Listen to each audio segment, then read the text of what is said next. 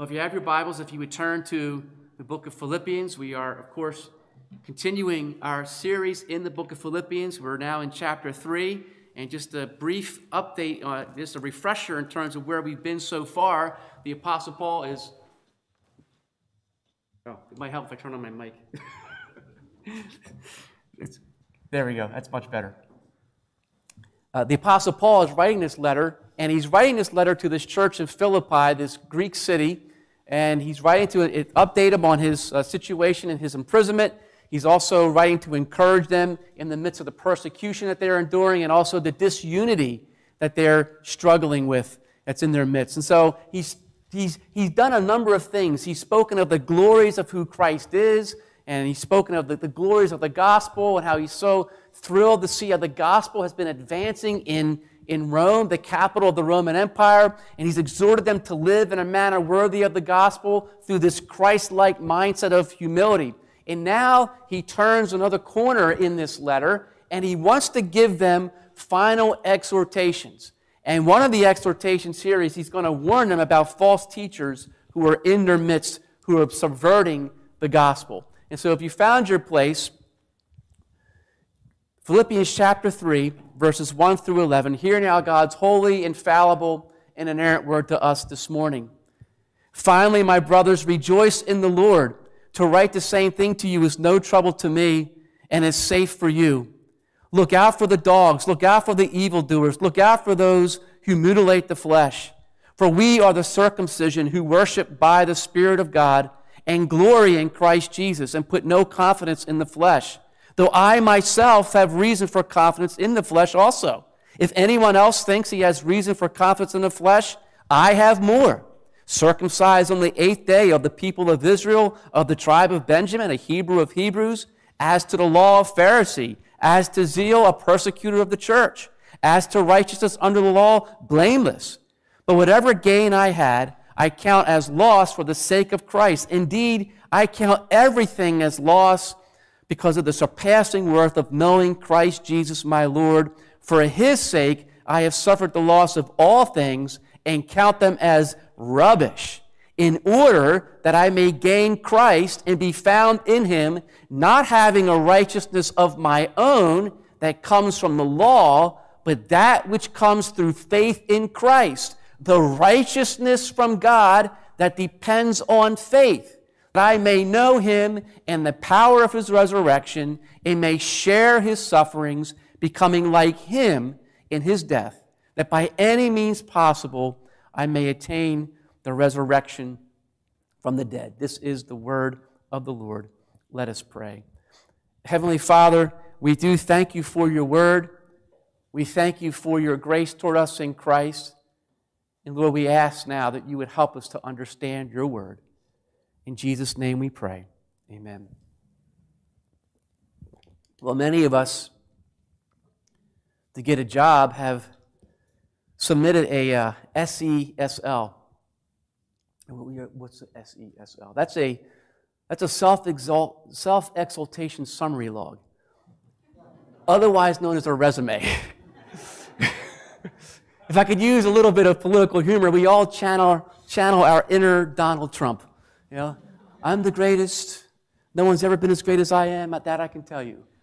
If you look in the dictionary, you'll find my name under awesome. You'll see it three times. It's everywhere. I'm tremendous. That's what we do on that, I can tell you. That's what we do with our resumes. And the reality, though, is not just with work resumes, and there's maybe it's sort of some purpose we have to kind of do that, but the reality is we're all in the habit of resume building. When we meet people, we tell them about all the good things about us. We tell them, you know, we don't tell them the bad things. We tell them all the good things about us. It's, and in the mindset, it's almost like, listen, I'm, I'm a really great person. You would be crazy not to like me. That's kind of what we do. And then some of us older folks, though, who are seasoned by reality and uh, in, in life, we, we hit maybe about the age 50, we say, you know what? Uh, yeah, this is me, take it or leave it. I'm really not concerned about what people think about me. And, and you know, we kind of wear that in our clothing as well. You know, guys, um, socks with sandals might be comfortable, but please, please just stop, stop. Stop. uh, ladies. Never mind, I'm not going to touch that one. I'll let you. I'm not touching that one. I'm not brave enough to touch that one. but the same is true spiritually. What we do is spiritually, we amass our spiritual resume, those things that we think are going to make us look great before God and before others. And everybody does it. Everybody on the face of the planet, whether you're a believer, whether you're religious, whatever the case is, we're all amassing our spiritual resume of the things that we think make us look more righteous than other people. So even the atheist has his spiritual resume. For the atheist, they're like, listen, religion, I, I believe in science. And religion is just a crutch for the weak minded. That's what religion is. And then you have the morally good person. The morally good person says, listen, all this God talk, you stop getting so, you know, upset, uh, so anxious and so, so zealous for God. Just listen, all that matters is that you're a good person, that you treat other people good. And by the way, God helps those who help themselves. exactly. yeah, like that's in the Bible. No, it's not. And then there's the religious person who boasts in his good works and rituals that he thinks makes him acceptable to God. And we could go on to different categories of people, but I think that's pretty much the broad, the broad uh, spectrum there that captures just about everybody. And the reality is, is that all those different kinds of people have the same thing in common. It's the same gospel. It's the same false gospel. It's the gospel of self righteousness. I'm righteous in myself, and I don't need to rely wholly and completely upon God. I am righteous in myself. Thank you very much. And so I'm trusting in myself. For those who are quote unquote not religious, for those who are atheists or agnostics, they're, they're trusting in themselves. For those who are morally good, they're trusting in their moral goodness. And of course, for the religious person who's trusting in their good works, trusting in self. In our text today, the apostle Paul, he warns the Philippians about those who would put forward their spiritual resumes that reveal that their confidence was in their own righteousness for acceptance before God. That's what Paul is doing. He's saying, you have this resume here, now, I'm going to refute that. I'm going to show you my resume before Christ to show you how there's no way that you could ever be justified before a holy God on the basis of your own righteousness. And then Paul says he does that and, he, and how he talks about how he came to realize how worthless all of that was compared to knowing and gaining Christ and the righteousness that is ours through faith in Christ alone. And so the main idea of our passage this morning is this. Since nothing compares to knowing Christ, our confidence must be in Christ alone. Since nothing compares to knowing Christ, nothing. What good is it for a man to gain the whole world, right? Since nothing compares to knowing Christ, our confidence must be in Christ alone for our right standing before God.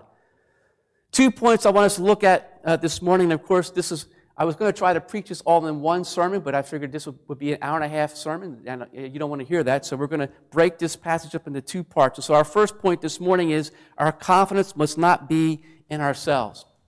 Now, in verse 1, you see the Apostle Paul, he begins really to conclude this letter, right? He says, Finally, my brothers. It's like, okay, he's getting ready to wrap this up, and, he, and he's, and in light of all that he's told them about the glories of who Jesus is and the need to, this need for Christ-like humility as they face opposition from the culture and the disunity that they were struggling with in their midst, he tells them simply, rejoice in the Lord.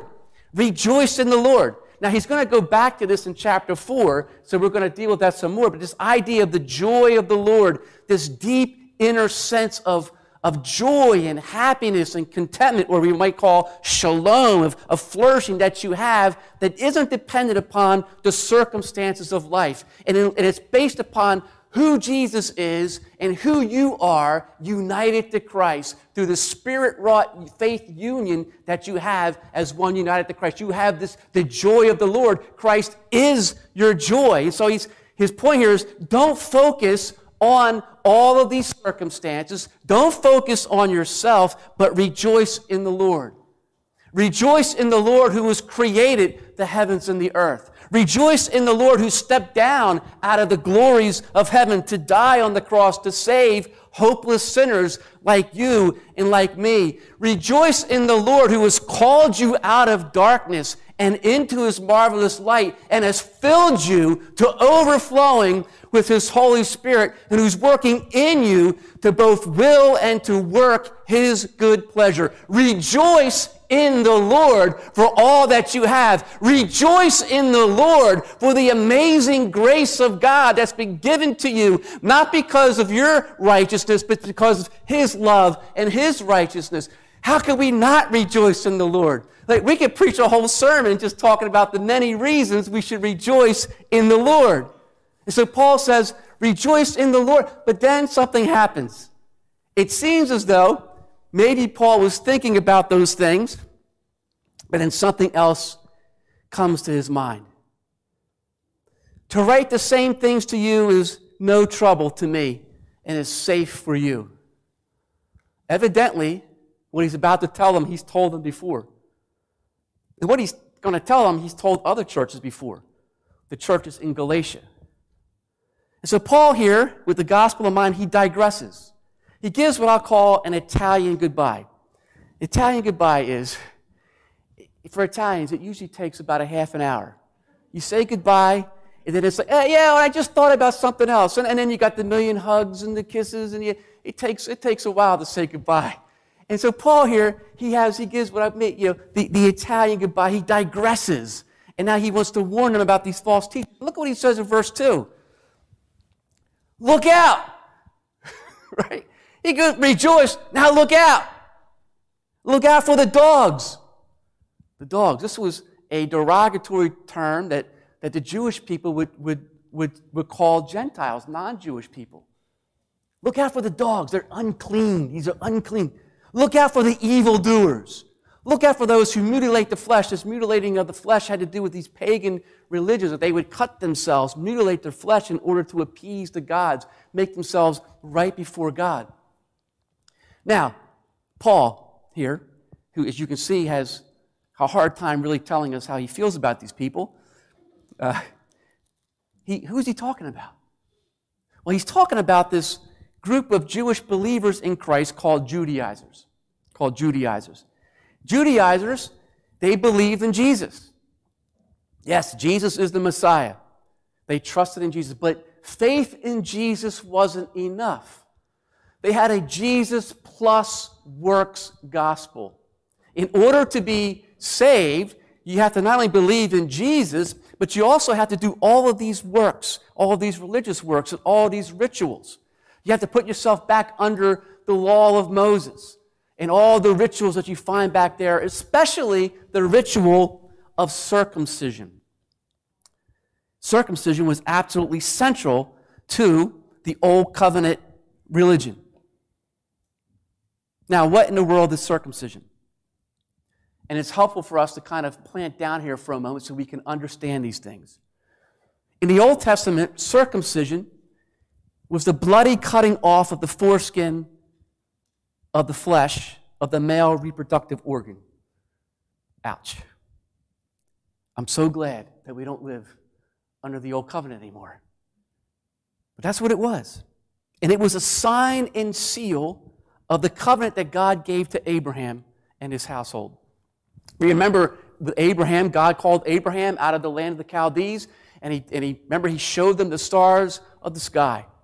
And Abraham was really old. His body was as good as dead, as good as dead. And God promised Abraham, so I'm going to make your descendants more numerous than all the stars in the sky. Can you count the stars? No, I can't count the stars. I'm going to make your descendants more numerous than all the stars in the sky. Even though you're really, really old, your body's as good as dead. Do you believe that, Abraham? I believe. Yes, Lord. Abraham believed, and what does Genesis say? He believed, and God counted, counted to him as what? Righteousness. And then God said, Here's the sign I want you to, to, to have for, for the promise here, the covenant sign of the gospel, in essence. You need to be circumcised, not just you, but all of your household and all of your children after you. This is the sign of the covenant. This is the sign that you are in union now with the Lord, and it's a sign of entrance into the covenant community. It also pointed to a bigger, a greater spiritual reality, what the Old Testament talk about, the circumcision of the heart, of having your, of being spiritually reborn. See, because we have hearts of stone. We're, we're opposed to God. And so this circumcision, the physical circumcision, it was a sign and seal of our union with the Lord. It was a sign and seal of their entrance into the covenant community. And it pointed to this deeper spiritual reality. Unfortunately, the Israelites had turned this into just a mere practice where they said, well, listen, as long as you're circumcised, that means you're automatically righteous. And so we know how that went for Israel. Now, with this thing with circumcision, here we need to understand Jesus now has fulfilled everything that is represented by circumcision. So, in Colossians chapter 2, the Apostle Paul says this In him, that is Christ, also you were circumcised with a circumcision made without hands. That's by the Spirit by putting off the body of the flesh by the circumcision of Christ. What is the circumcision of Christ? The circumcision of Christ ultimately is Christ's work on the cross. In his bloody sacrifice on the cross, Jesus was cut off. He was forsaken by God as he became what we are in our sin dogs, uncircumcised, unclean evildoers, rightly cut off and forsaken by God. And Christ now has brought in the new covenant. The new covenant, where the covenant sign of circumcision now, the bloody sign of circumcision, has been replaced by baptism. So the Judaizers, though, even though they knew all that, they didn't, they didn't buy it. And so they kept on circumcising. They kept on saying, if you want to believe in Jesus, you must be circumcised, even though Jesus has fulfilled everything that circumcised represented. And the covenant sign now has been changed. You need to be circumcised to be right with God and perform all these different rituals. And so what they had done was they had turned circumcision had become now because of Christ an empty sign. And so what the what the Judaizers then were, Paul says, is that they were the, now the dogs. They were the unclean ones. They were the Gentiles. They were the unbelievers. Why? Because they trusted in themselves. They trusted in these religious rituals which had been done away with in Christ. And though they think that those who circumcise the flesh are the people of God, the reality is that with the coming of Christ, circumcision now is an empty ritual. And now the Judaizers are no better than those pagan religions who would cut the flesh for a religious show. So do you see what Paul is doing? Paul is absolutely destroying the Judaizers. He is punching them square in the face and he's not holding back. How could Paul be so rude? Because the gospel is at stake. Eternal life is at stake. The stakes are high, and he's trying to get their attention. To listen, don't you understand what you're saying? Don't you understand who Jesus is and what he has done? And now what you're doing is, and how it totally turns that on its head. You're making the blood of Christ of no effect by trusting in yourself. So Paul says that they're not the circumcision. They're not the true people of God. Verse 3, Paul says, What? We We are the circumcision. In other words, we are the true people of God. We are the true sons of Abraham. People from every nation, tribe, and tongue. The sons of Abraham are those who place faith in Christ. We are the true circumcision. Those who trust in Christ alone are the true people of God who have experienced the circumcision of the heart by God's sovereign grace and have been born of the Spirit. And we see three effects that Paul points to here. First of all, they worship by the Spirit of God. We remember in the Old Covenant how the worship was restricted to the physical temple. God's presence was in the temple. And to get to the Holy of Holies, the high priest could only go there once a year and, and all these different things to make sacrifice for the people. But now in Christ, Christ has come, and guess what? The true temple, Christ is with us now, and now we have access into the Holy of Holies because when he died on the cross, what happened? That curtain was torn in two. Now we have direct access to the Lord through whom? Through our great high priest, Jesus Christ. And we have access every day, every second of every day by the Spirit.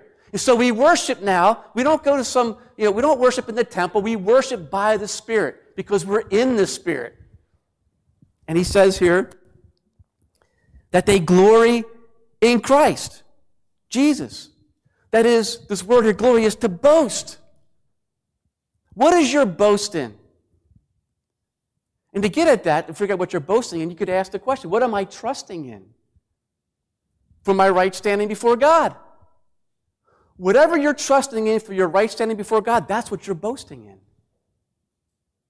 And Paul says, no, we're the ones who are glory. We glory in Christ. We boast in Christ and in his person and his work and the emphasis alone.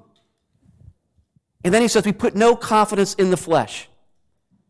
Your confidence isn't in you and your perceived goodness or your works of charity or your compliance with rituals. It's not in your resume, it's in the perfect resume of Jesus Christ.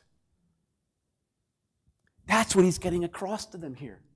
And it's what he's telling the Philippians. You renounce the, so your confidence isn't in your flesh. You renounce not only your sin. In other words, you don't renounce merely the bad things that you've done in your life. You renounce even the good things that you've done in your life. Your righteousness, the things that you're trusting in that you think are good before a holy God, that you're going to hold up before God and say, See, God, see how good I am? You should let me into heaven now, right? Because the scales now, my good works are, have, have put the scales up here. It's like, no, you, you repent of even that. Turn from that because when you're offering that up to, to God for your right standing before God, God says, That's a stench to me. I love what Tim Keller says here. And I have a quote here. The moralist, this is the person who's basically saying, I'm a good moral person. So because I'm a good moral person, I should get to heaven. Moralists and Christians both repent of sins. They both, yeah, bad stuff is not good. we shouldn't do bad things. But a Christian also repents of his righteousness. A moralist says, I've sinned, but look at all the good things I've done. The Christian says, I even repent of that. The only way Jesus Christ can receive me is if I completely rely on what He has done, not on anything that I have done. Amen. So, application here for us. How, and this is the question that we've all had to answer at one point or another. And the question is this how good do you have to be to get to heaven? Because we say, as Christians, we say, salvation is not by works. And that's true in one sense. But in another sense, it's not true. How good do you have to be to get to heaven? How about absolutely perfect? To get to heaven, we have to have perfect righteousness because God is perfect and nothing in heaven can, can dwell in his presence. That's not perfect. There can be no sin before God. God requires absolute perfection. Be ye perfect, Jesus said. So, how many of us here are perfect? Well, everybody says, well, nobody's perfect. Because we all know. You talk to, the, talk to an atheist, they'll tell you, yeah, nobody's perfect. Because we all know we're not perfect. But God requires perfect obedience to His law. And what does His law say? We go through all the Ten Commandments. We just sum it up. Love the Lord your God with all your heart, soul, mind, and strength, and love your neighbor as yourself. How many of us have loved God with all of our strength for every second of every day in word, thought, and deed? How many of us have loved our neighbor? How many of us have loved our spouse or our children the way we ought to, the way God says? Every second of every single day. Right? No. But then, you know, he said, you know, but yeah, I, am not perfect. And then, you know, I don't commit all these bad sins, these technicolor sins. So surely God's not going to hold that against me because I'm not perfect. I don't, I don't do all these technicolor sins, right? these, these really bad things. I don't do substance abuse or sexual immorality. I don't do all those bad things. I'm a good person. I pay my bills. I pay my taxes most of the time. but see, God's law probes into our inner hearts. He, he lays us bare. So here's the question Have you ever had a bad thought? You know, I've, I've often thought if, if, if you could attach a device into our head and our, our thoughts would pop up on the screen. How many of us would be like, that's not me. I don't know who that was. It's not me. It'd be scary, wouldn't it? How about this? Have you ever lusted after someone or something? Have you ever coveted something that wasn't yours? Have you ever been angry at somebody? Have you ever gone into a fit of, I mean, we could go down the list, right? Have you ever done what God wants you to do? Have you gone to church and served in church? Have you given what you're supposed to give to church? Have you done, we could go down the, have you loved God? No. And if you haven't, and I haven't, and here's the problem you and I stand condemned before a holy God. And we're incurring debt every single day.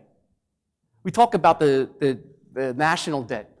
It's in what? What is it? Twenty-three trillion dollars now? I don't. Even, I've lost. We've lost count, haven't we?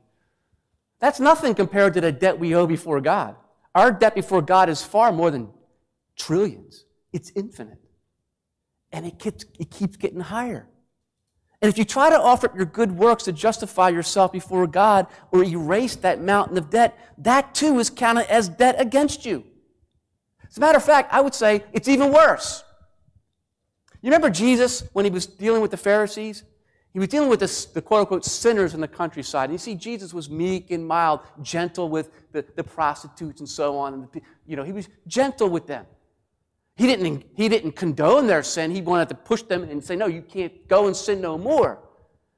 But who did he reserve his harshest words for? The religious people, the Pharisees the ones who were trying to offer up their righteousness before him. Those were the ones that really got under Jesus' skin. Why? Because when we do that, our confidence is in ourselves. You can say that you believe in Jesus, but if you think that faith in Jesus isn't enough, that his perfect works isn't enough, to get you to heaven, that means that your faith isn't in Jesus. Ultimately, it's in yourself. You have a Savior, and it's you. Any mixture, which Jesus did 99%, like this got the? That little 1% is the thing that you're counting on to justify you before God. And that is means you're trusting in yourself. You are your Savior.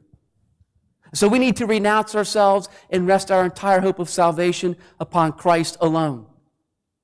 And now, to make his point even clearer, Paul is going to, to show us how, how absolutely crazy it is for us to think that we could justify ourselves before God on the basis of our good works or how religious we are. Paul's going to use himself as an example. Verse 4 says, If anyone thinks he has reason for confidence in the flesh, I have more. Wow, Paul, that sounds pretty boastful now, but he's, he's talking about who he was before Jesus, before Christ, before he was converted. Verses 5 and 6, he offers his resume that no one could compete with. Listen, we all fall short of the glory of God, and Paul's saying, not only do you fall short of the glory of God, you fall short of my glory. You couldn't even keep up with this righteousness, which was no righteousness at all. And, so, and, he, and he gives you two different things. He says, listen, first of all, talking to Jewish people, he points out his ethnic purity, his ethnic assets. He was circumcised on the eighth day of the people of Israel, of the tribe of Benjamin, a Hebrew of Hebrews. In other words, he's saying, I was a pure Jew. I wasn't a Gentile convert. I was a pure Jew. I spoke the language. I spoke Aramaic. I spoke Hebrew. I kept the customs. I came from the royal tribe of Benjamin, the, the tribe that produced the very first king in Israel, the flawed king, King Saul, as we heard about last week. And then he lists his religious assets. As to the law of Pharisee, the Pharisees were the strictest sect in Judaism. They had the law, 613 commandments of the law, but then they created other laws to make sure they didn't break that law. Which, of course, those other laws were breaking that law. As to zeal, a persecutor of the church. We remember who Paul was before he was the Apostle Paul. He was Saul of Tarsus. And Saul of Tarsus, as he says he was a Pharisee of Pharisees, a Hebrew of Hebrews, he was on a mission to stamp out the Christian church. You can read about it in Acts chapters 6 through 9. He had Christians killed, he had Christians rounded up and thrown into prison. That's who he was. He was totally zealous. Nobody could outdo him for zeal. He laid waste the church. And as to righteous under law, he says he was blameless. That is, if anybody, nobody could go to him and say, Paul, you blew it right there. You broke that commandment. No, nobody could say, as touching the law, nobody, the outward conformity to the law, the outward works of the law, not the inner heart. Nobody could, could, could point blame to him. Paul's point then is not only that is not is that not only could righteousness of Judaizers or you and I not stand before God, but it couldn't even compare with Paul. It can't even compare with Paul. And so, what changed for Saul of Tarsus? What was it that changed Saul? It was the but God gospel. As he's on his way to persecute more Christians, to throw more Christians in jail, what happens? Christ appears to him on the Damascus Road, and, and, and his eyes, Paul realizes now that Christ is the Savior, and, and, and he's converted now by God's grace and by God's Spirit. And this one who was a persecutor of the church, this one who trusted in all of his, his ethnic assets and his religious assets, now he said, That's nothing. That doesn't compare to Christ. It's Christ. And he gave it all up he realized that it was in vain. In that moment of blinding glory, the prideful Saul of Tarsus melted under the blazing holy fire of the sovereign grace of God, and he realized, as Isaiah said, that his righteousness was like filthy rags before a holy God. He realized that everything he trusted in was utterly worthless before God. What about you? Is everything worthless in comparison to God? That takes us to our second point. We must value Christ more than anything else. Verses 7 and 8. Whatever gain I had, I count it as loss for the sake of Christ. Indeed, I count everything as loss because of the surpassing worth of knowing Christ Jesus my Lord. Paul here, for those of you who are accountants, is using accounting terms. And he's making the point that all of his spiritual assets that he valued more than anything else were on the negative side of the ledger. He writes down the ledger, it's all negative. There's no positive. And instead of bringing him profit before God, they put him in debt. They were all loss compared to the surpassing worth, he says, of knowing Christ. Of being in relationship with him is far more valuable than anything else. Why?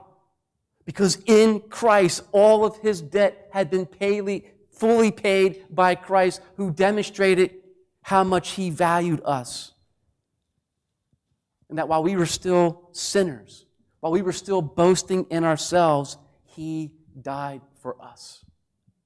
Not only does Paul consider all those things lost, verse 8, he says, For his sake I've suffered the loss of all things. What things did Paul lose? Well, it goes back to verses 6 and 8. His spiritual resume. He gave up his ethnic pride. His fellow Jews would be incensed. They would try to actually kill him. How could you betray us? How could you betray your people by running after this Christ? You know, that's a, that's a thing in, in, in the world today still, isn't it? Think about people in Muslim countries that come to Christ. They give up everything. They, they, they're called betrayers of their people. Same thing for Jewish believers today. They're called betrayers of their people. We could give many other examples. Paul says he gave up his ethnic pride. He gave up his, his career as a prestigious religious leader. He was on his way to probably to being a high priest someday. He gave it all up. He went from someone that people would respect and love to one that they would try to kill as he preached about Christ. And not only did he count it all lost, but he says it was all rubbish. I like that word rubbish, but it doesn't really capture what Paul's saying. the Greek word, as commentators tell us, means this quote, it is the quote, vilest refuse of anything it is the worst excrement. That's poo poo for the faint of heart. So, we can just say that Paul considers all of that a big, smoldering, stinking pile of garbage, of poo poo, compared to gaining Christ. Now, I know that's not very pleasant, but that's what Paul's saying. That's the comparison. That is, pick the worst possible thing you could think of compared to Christ. You know, I thought about this with this whole, his ethnic pride and the things, how he was willing to give up, and how contrary that is to what we're seeing in culture today with this whole thing of critical race theory and and how the color of somebody's skin is a thing that determines your identity. It's a thing about you and a thing that, that either justifies you or condemns you and, and all these different things, and how that is not, how the color of skin, your ethnic identity, is not the defining aspect of who you are. Christ is. And so, are you willing to give that up? Are you willing to say the color of my skin isn't the most important thing or defining aspect about my life or my ethnicity or whatever the case might be? Are you trusting in that? Christ is our identity. Paul says, I gave up everything for him. And Paul highlights not only the insufficiency of our, of our righteousness before God, but the absolute offense that it is to God.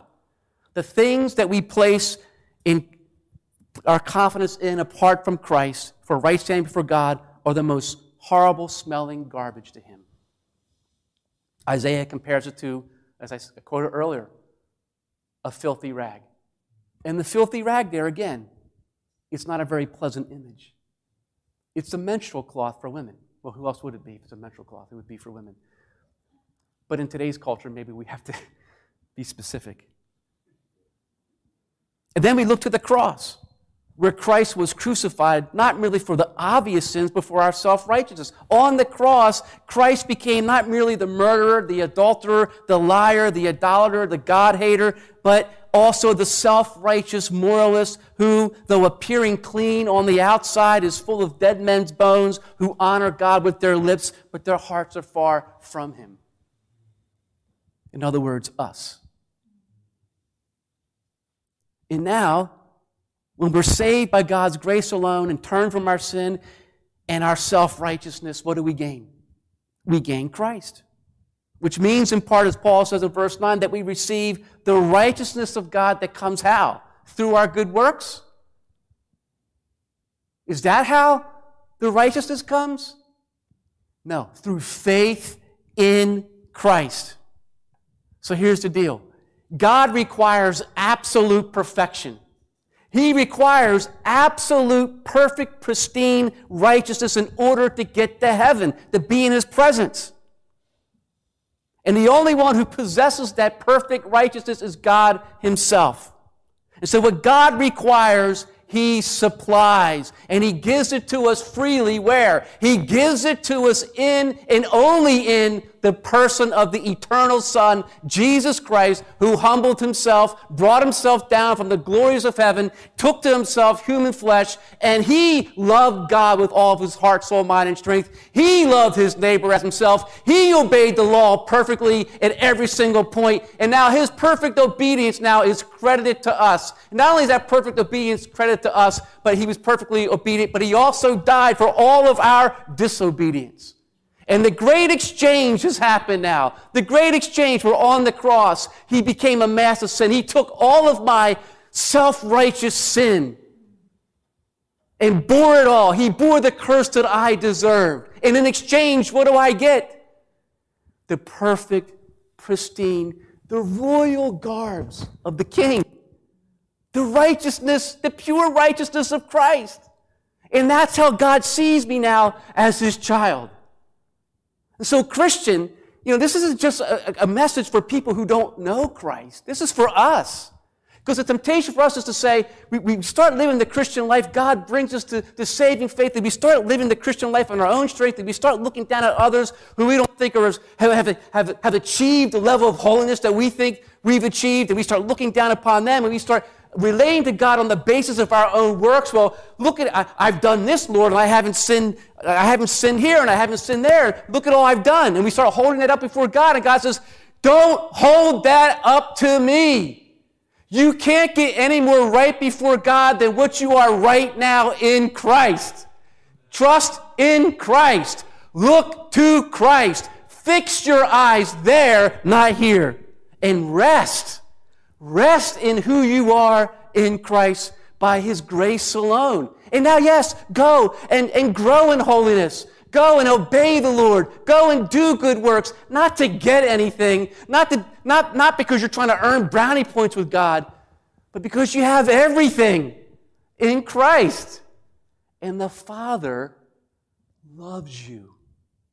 He's not going to love you any less. And we obey Him because we love Him. And when we disobey, we're grieved. Why? Because I've grieved the one that I love. And I don't want to do that. Who are we trusting in? We are all building our spiritual resumes. And they're either going to be filled with our works of righteousness, which are imperfect and cannot stand the scrutiny of divine justice and are putrid before Him, or we can fill the spiritual resume with the perfect works of Jesus Christ that is ours through faith alone in Christ alone. What is your confidence in today? Which resume are you going to hold up to God? If you haven't already, I plead with you to throw out that old resume. Get rid of it. Get rid of it and turn to Christ. Say, Jesus, I want your resume in my name to be written there because it's going to be written in your blood. That's the resume that I want. It's yours today. You just have to receive it. You just got to say, Yeah, Lord, I, I am self righteous. I'm trusting in myself. I, I have sinned against you. Forgive me. I turn from that, and I'm trusting in you alone. And if you have, let us keep going back to the spiritual resume of Christ. And then rejoice in the Lord. Rejoice that your name is written in the Lamb's book of life forever. That he who began a good work in you will complete it to the end. Rejoice in the righteousness of Christ that is yours by faith alone. And then let us keep trusting in and pointing to that righteousness, not our own righteousness, because that's where our comfort is. That's where our assurance is. That's where our hope is. Our confidence must be in Christ alone, not only to get us into the kingdom, but to sustain us every single day in our walk with Christ. Let us pray. Heavenly Father, we thank you so much for this perfect righteousness that is ours, uh, not because we have done anything, but because you've done everything for us, and you've given us the perfect righteousness of Christ as we trust in Christ by your grace alone. Help us now, Lord, to really take hold of that and not to move away from it. In Jesus' name we pray. Amen.